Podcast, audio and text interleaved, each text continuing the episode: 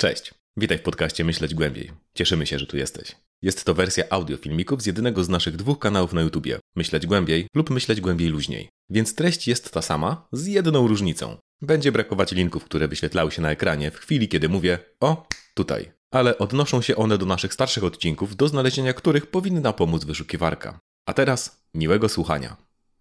Pewnie nie spotkałaś się z terminem woke. Ale pewnie spotkałaś się już albo z wkurzającymi lewakami, albo z wkurzającymi progresywnymi pomysłami w firmach. I tak pewnie było niezależnie od twoich poglądów, które może nawet są lewicowe. Jeśli tak było, gratulacje, jesteś ofiarą zjawiska zwanego wokeness, czy też wokeizm. Tak, znowu z angielskiego. No, soraski, ale jakoś tak to działa, że jak mamy tego hegemona kulturowego, to będziemy od niego importować pojęcia, nieważne czy u nas pasują, czy nie. Dlatego warto rozmawiać o tych zapożyczonych. Postaramy się też, aby ten opis był interesujący, niezależnie od twojego położenia politycznego, choć będziemy głównie opisywać i krytykować wokeizm z perspektywy lewicowej. Dziś znowu bez wizualiów, bo wolimy skoncentrować się na drugiej części wideo o faszyzmie. To co? Jedziemy? Jedziemy. Zacznijmy od tego, skąd to słowo się wzięło. Woke, podobnie jak lwia część slangu internetu, pochodzi z dialektu afroamerykańskiego i oznacza bycie przebudzonym, a konkretnie przebudzonym w kwestii niesprawiedliwości i dyskryminacji. Pierwotnie chodziło o dyskryminację rasową, ale teraz rozszerzyła się ona znacząco na inne dziedziny życia. Potem to pojęcie zaczęło być używane pejoratywnie na konkretną grupę ludzi i konkretne nastawienie. W tym znaczeniu wydaje się być bliskie pojęciu social justice warrior, czyli wojownika o sprawiedliwość społeczną, które jest kolejnym obraźliwym stwierdzeniem, ale w prawdziwym świecie nie zrobiło aż takiej kariery jak woke.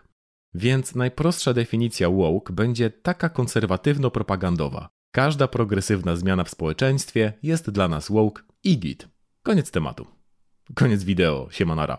Tylko w tym sensie to słowo może znaczyć wszystko i nic, podobnie jak cancel culture, poprawność polityczna czy postmodernistyczny neomarksizm.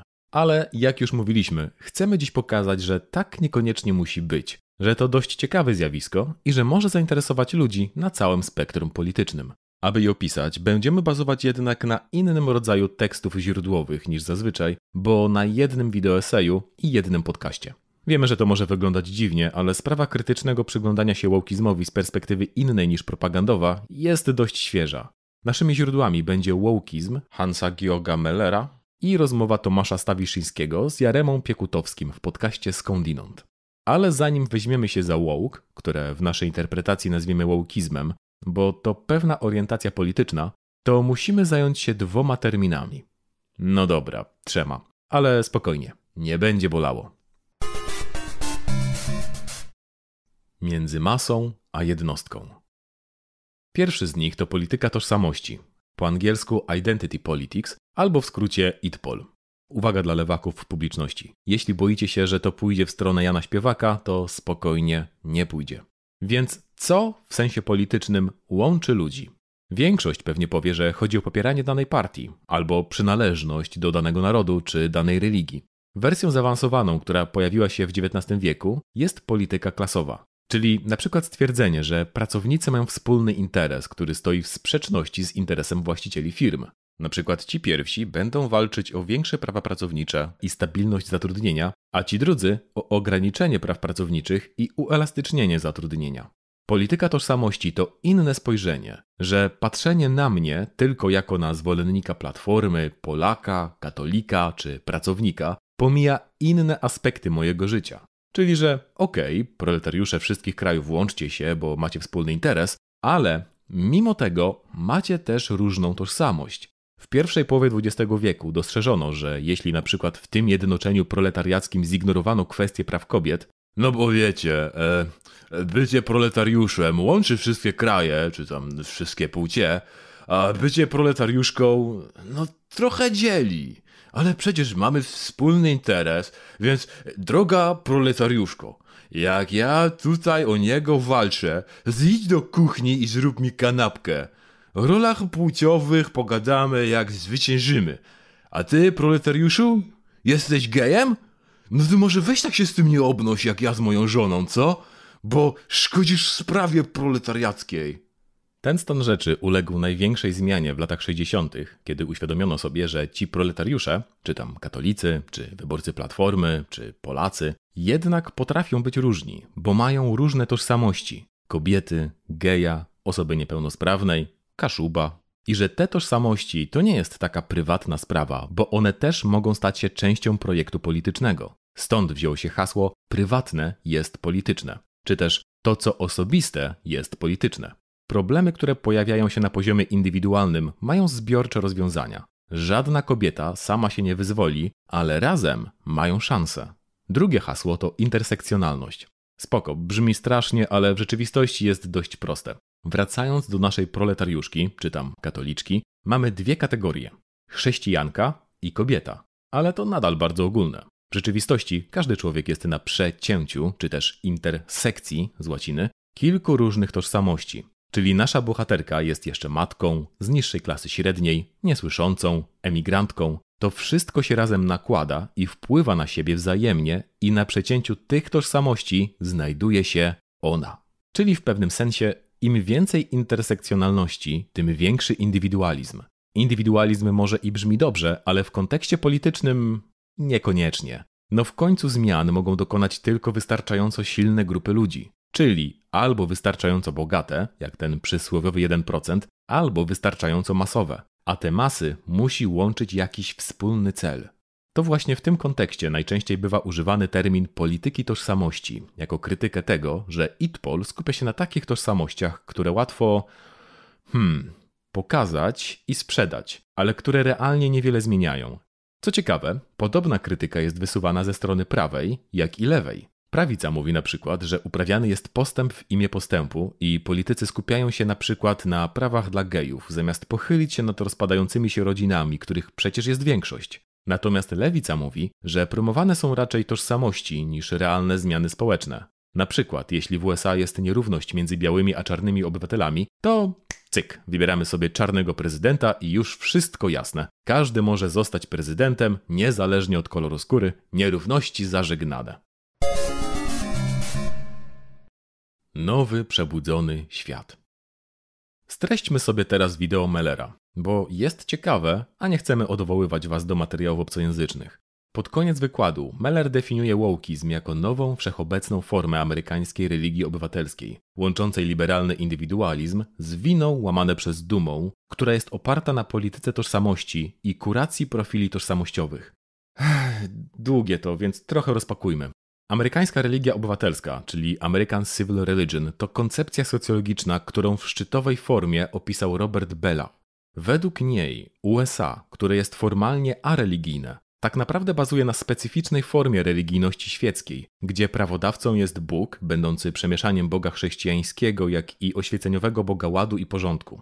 To coś innego niż na przykład w Polsce, która jest krajem katolickim i Bóg, do którego odnoszą się nasze prawa i tradycje, to po prostu Bóg katolicki z pewnymi specyficznymi naleciałościami. Wina łamane przez duma to podejście do nazizmu, które obrały po wojnie Niemcy zachodnie. Jest to zarazem przyznanie się do winy i do popełnienia czynu, za który nie ma możliwości odpokutować, a z drugiej jakaś forma dumy, że byliśmy w stanie przyznać się do tej winy i że przez to nasze brzemię jesteśmy w jakiś sposób lepsi. Kiedy zestawimy te dwie rzeczy razem, to mamy kraj, który w taki sposób parareligijny stara się odkupić winy, dzięki którym powstał, czyli głównie ludobójstwo rdzennych Amerykanów i niewolnictwo. A że to Ameryka, policjant świata i nadal światowy hegemon, to robi to w sposób mocno nawracający i pokazowy. To nie bardzo są ciche, pomniejsze zmiany w prawie, a wielkie, symboliczne gesty. I tu wchodzimy w problem polityki tożsamości. Ona jest bardzo dobra do wielkich, symbolicznych gestów, zwłaszcza jeśli weźmie się na cel tożsamości wyraźne i zrozumiałe, jak rasa czy orientacja seksualna. To naturalne. Jeśli pomagasz czarnoskórym lub lesbijkom, masz konkretne mniejszości, czy nawet konkretne osoby, dla których robisz coś dobrego i widzisz rezultaty swojej pracy. Dodatkowo, wokół takich tożsamości łatwo skonstruować projekt polityczny, który może odnieść sukces i przynieść zmianę. Natomiast pomoc, niedożywionym dzieciom, ludziom na wsi cierpiących z powodu wykluczenia komunikacyjnego czy związkom zawodowym nie jest już tak, seksowna. Dlatego jeśli ktoś chce łatwo zbić sobie kapitał polityczny, może to zrobić przemawiając do tych tożsamości.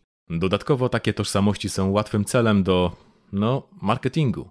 Albo te osoby same chcą kupować to, że są wspierane, albo ludzie, którzy widzą niesprawiedliwości, postanawiają wesprzeć tego typu kampanie.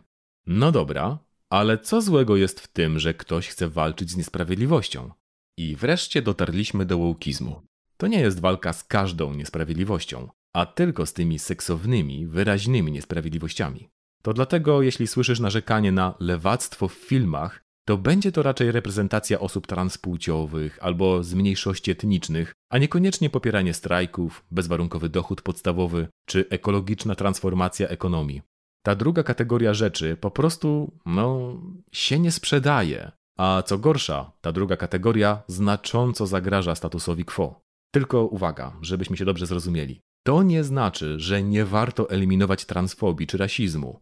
Warto. Po prostu wielkie korporacje mogą bez problemu ustawić się po stronie tych spraw, bo nie zaszkodzi to ich interesom. Amazon może mieć transpłciowych dostawców i menadżerów z mniejszości etnicznych, dopóki robole w magazynach zarabiają grosze na wyśrubowanych normach. Meller przywołuje tutaj teoretyka literatury Waltera Bena Michaelsa, który zastanawia się, jak to jest, że skoro USA tak bardzo ciśnie na sprawiedliwość i różnorodność, to czemu cały czas rosną nierówności dochodów? Odpowiedź brzmi, bo ta różnorodność ma mieć raczej podłoże etniczne.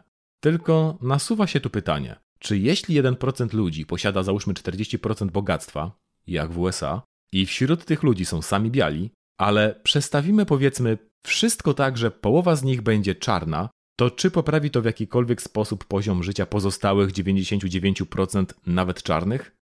No nie. W najlepszym przypadku może usłyszą, że jak Kanye West jest czarnym miliarderem, to dowodzi, że oni też mogą. Muszą tylko wcześniej wstawać i więcej pracować. Więc w pewnym ograniczonym sensie po takiej zmianie społeczeństwo stanie się bardziej sprawiedliwe. Ale czy nie jest to po prostu bardziej sprawiedliwy podział, no, niesprawiedliwości? Oczywiście korporacje dobrze o tym wiedzą, podobnie jak opłacani przez nich politycy. Dodatkowo wokeizm staje się wymówką do odbijania krytyki.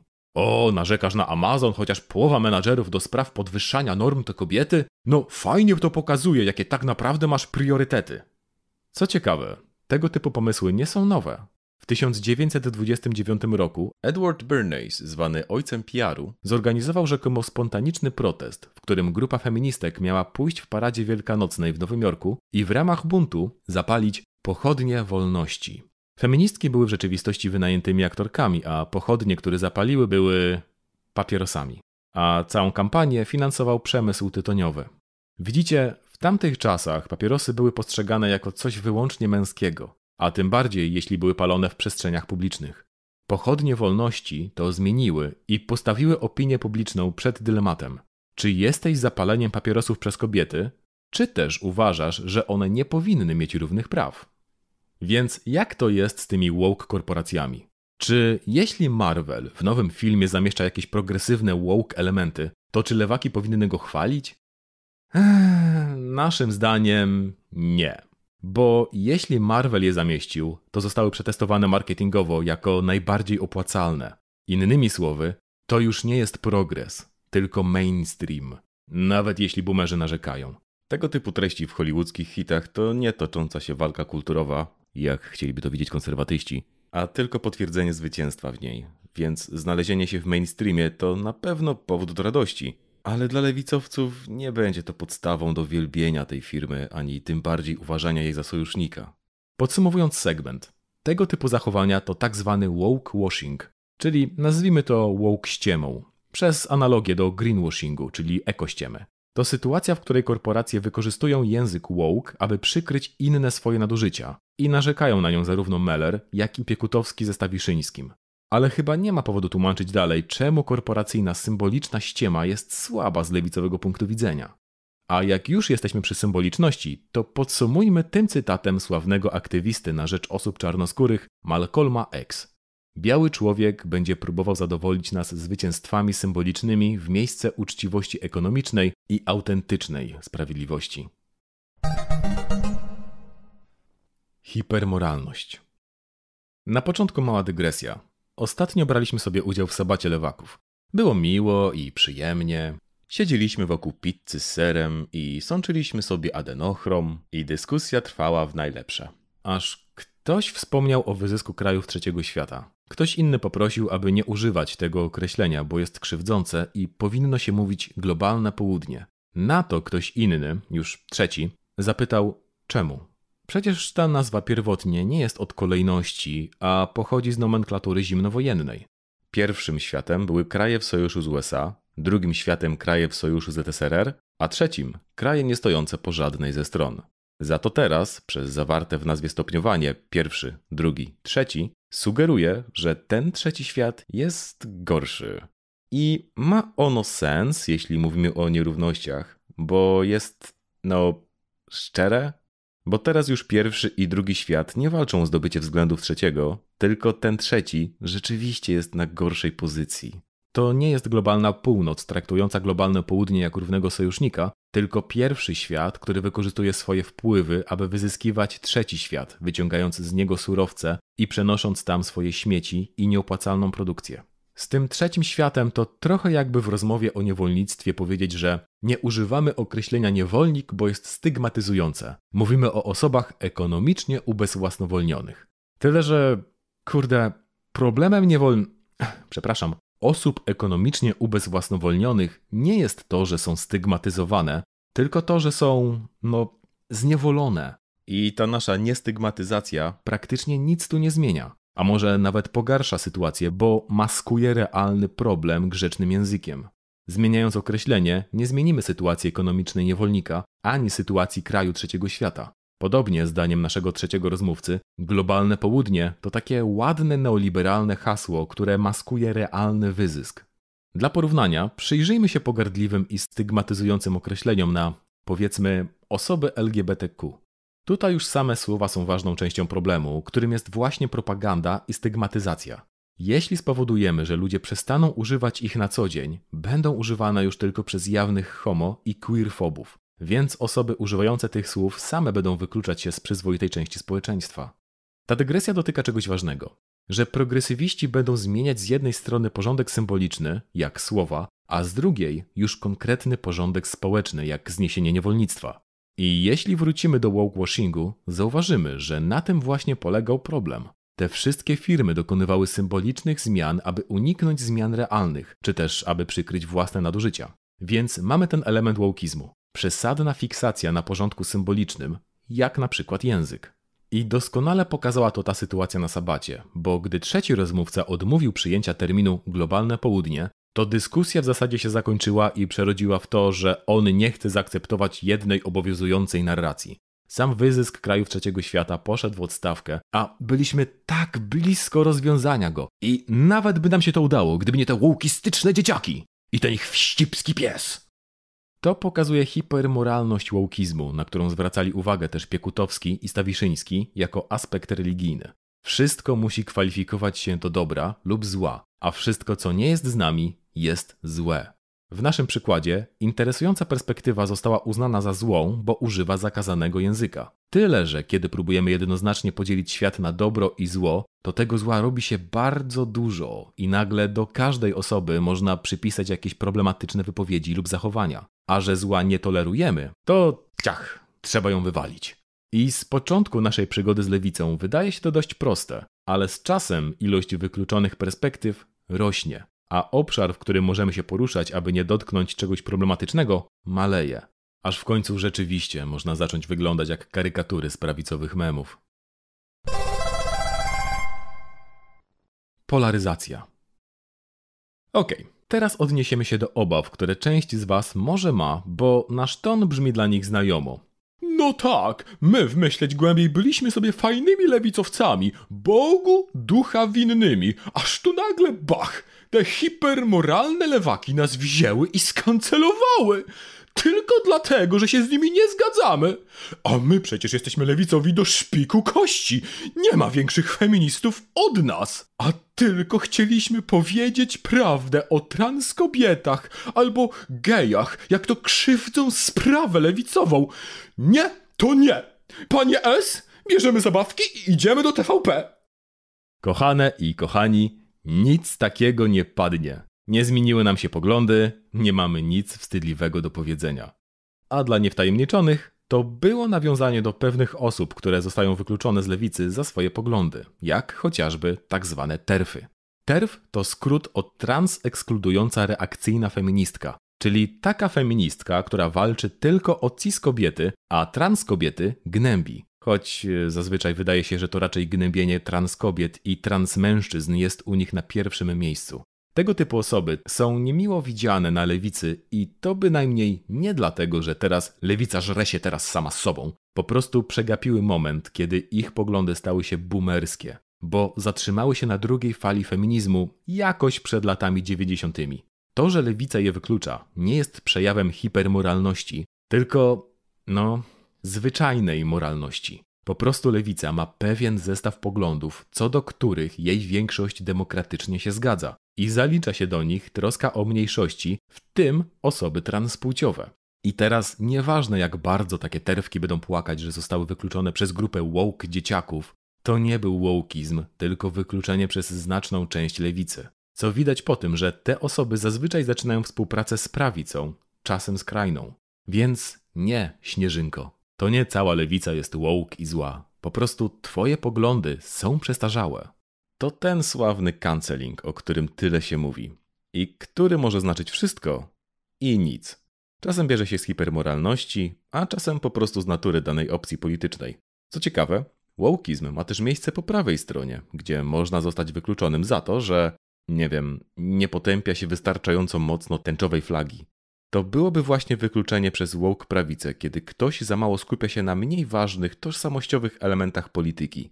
Piekutowski w podcaście podaje jako przykład prawicowego wokeizmu zamieszanie wokół obrazu Maryi z tęczową aureolą i wspomina bycie też kancelowanym przez to, że śmiał wypowiedzieć się w TOK FM.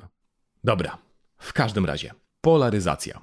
Jeśli znasz nasz kanał, to dobrze wiesz, że nie przepadamy za tym określeniem i często naśmiewamy się z centrystów płaczących, że teraz społeczeństwo coraz bardziej się polaryzuje, zamiast się dogadać. Jeśli nie wiesz, to w wielkim skrócie. Dogadywanie się jest zawsze możliwe w dość wąskim zakresie, a iluzja dogadania się światowego i wewnątrzkrajowego polegała na tym, że wiele opinii zostało całkowicie wykluczonych z dyskusji. Aktualnie trwająca polaryzacja to wynik tego, że ludzie są zmęczeni tym zgniłym kompromisem, który nie przyniósł nam obiecanego dobrobytu, a tylko rosnące przepracowanie, nierówności i katastrofę klimatyczną. Więcej na ten temat dowiesz się w naszym wideo o polityczności. O, tutaj. Ale, tym razem coś jest na rzeczy z tą polaryzacją i zwracają uwagę na to Piekutowski ze Stawiszyńskim. Nie mówią o nierównościach, tylko o mediach społecznościowych i tym, jak wynagradzają przemawianie do swojej bańki i emocjonalne wypowiedzi wyciągnięte z kontekstu. Zanim przyjrzymy się, jak to działa w wokeizmie, przypomnijmy sobie, jak w polityczności rozumiemy wroga, czyli opcję polityczną, z którą nie możemy uzyskać porozumienia. Nie jest to ktoś zły.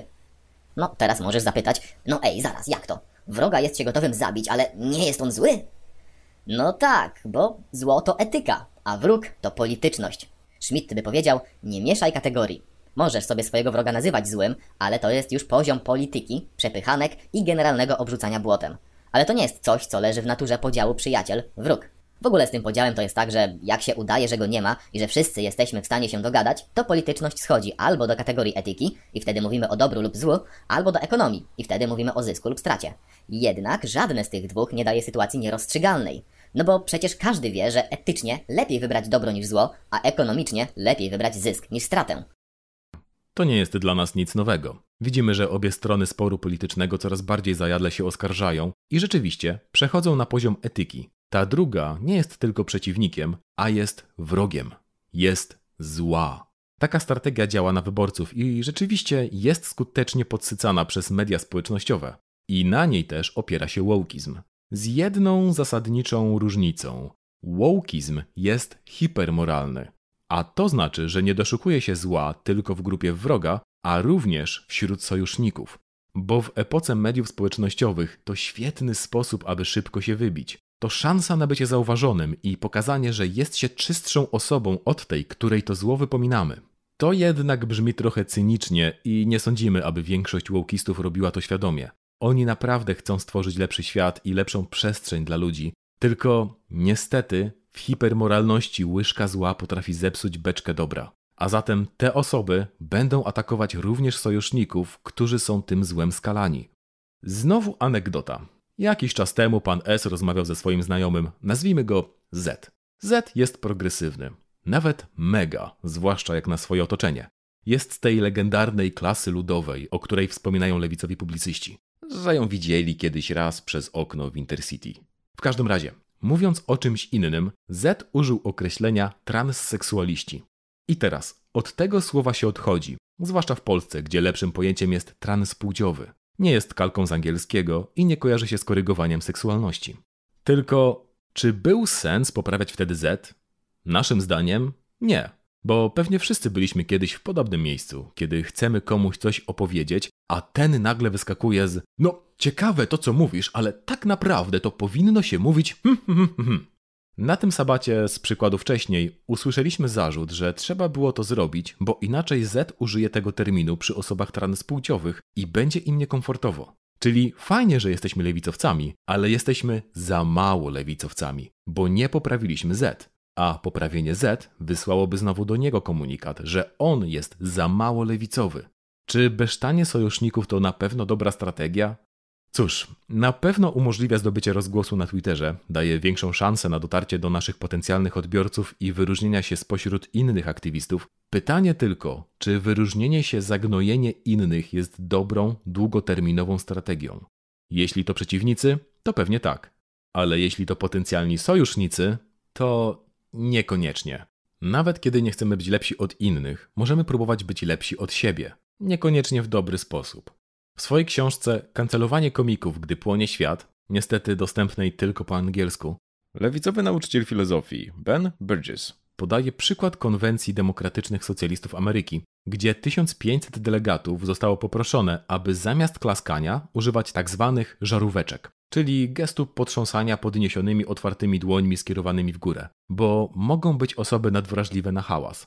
I teraz... Żaróweczki są super, na przykład w trakcie spotkań, kiedy można pokazać swoje poparcie dla mówiącego bez zagłuszania go, ale wymaganie od większości, aby dostosowała się do tego typu wymogów mniejszości, które dodatkowo nie są podyktowane realnymi zaleceniami medycznymi, jest, dziwne. Zwłaszcza jeśli ta mniejszość o nic takiego nie prosiła, a po prostu większość strofuje się między sobą. Wystarczy powiedzieć, że ten fragment znalazł się w programie prawicowego propagandysty Tuckera Carlsona jako dowód na szaleństwo lewicy.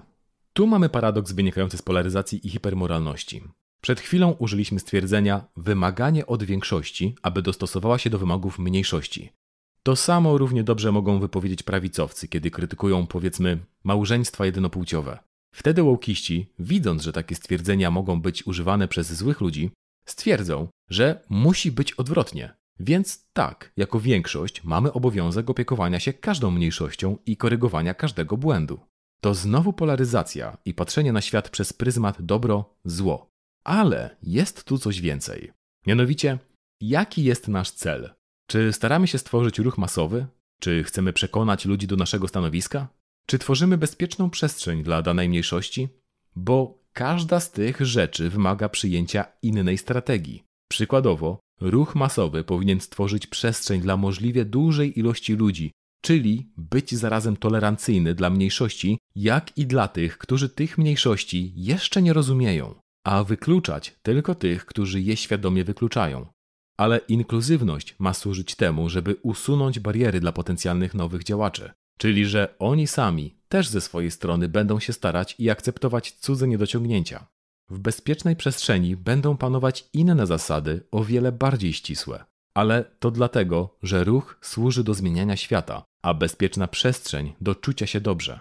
Każde potrzebuje osobnej strategii. I to właśnie strategia jest tym, czego wokeizmowi brakuje. Według niego po prostu należy być tym dobrym i tępić to zło. Zawsze i wszędzie.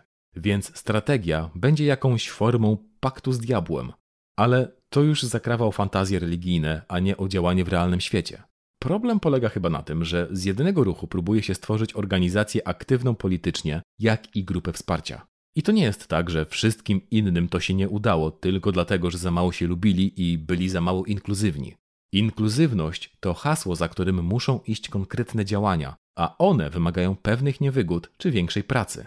Bez zaakceptowania i dostrzeżenia tego, wokeistom pozostaje tylko wytykanie cudzych błędów. Ta organizacja miała być dobra, ale zrobiła jakieś zło? no to pora ją zgnoić na Twitterze. Co nam z tego? Po pierwsze, uważamy, że terminy woke, jak i wokeizm mogą być wykorzystywane jako opis pewnego zjawiska skupionego na polityce tożsamości, hipermoralności i polaryzacji wewnątrzgrupowej. Oczywiście czasem będzie stosowany lepiej, a czasem gorzej, jak choćby przez terfy. Ale to w porządku, bo nie musimy żyć w świecie absolutów moralnych. Wokeizm jest też przykładem autentycznego zagrożenia płynącego ze strony mediów społecznościowych, gdzie łatwiej wybić się na polaryzacji wewnątrz grupy niż na współpracy. Ale naszym zdaniem to tylko iluzja, bo ostatecznie takie kręcenie inby to robienie sobie głównie wrogów, a że przy okazji zdobędzie się sojuszników w postaci innych wokeistów, to tylko strata, a nie zysk, bo teraz jest się na celowniku ich hipermoralności. Jak to ładnie powiedział nam ktoś ostatnio na Discordzie, rolą Myśleć Głębiej jest między innymi odczarowywanie lewicy. Więc wiadomo, że z wokeizmem nam nie po drodze. Mamy nadzieję, że to wideo też w tym pomoże, a konkretnie, że ten zapał jest często przejawiany albo przez neofitów, albo przez osoby żyjące praktycznie tylko online. To mimo wszystko nadal mniejszość, nawet jeśli potrafi być tak głośna w sieci. Na przykład jak ten cały nieszczęsny leftbook, którego niby wszyscy mają dosyć, ale nadal masa ludzi na nim się kłóci. Dlatego dobrym sposobem na uniknięcie wokeizmu jest kontakt z realnym światem i realnymi organizacjami. One też nie są wolne od wewnętrznej polityki i okazjonalnej inby, ale w znacznie mniejszym stopniu. A przynajmniej tak można na to patrzeć, aby myśleć trochę głębiej.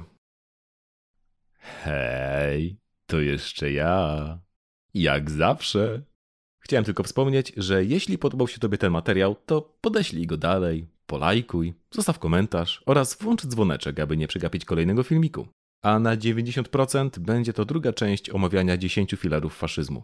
Dla ciekawych osób w opisie linkujemy omawiany w tym odcinku podcast Stawiszyńskiego. On sam też jest ciekawą osobą, nie dlatego, że się z nim zgadzamy, bo jest wręcz utopijnym liberałem, ale przez to, że w pewnych kwestiach ma jasne poglądy, o których mówi wprost, to jego ustawienie się pośrodku jest bardziej, czyste. W ogóle, jak to powiedział ktoś u nas na Discordzie, to taki zamysł wojny idei, tylko zrobiony dobrze.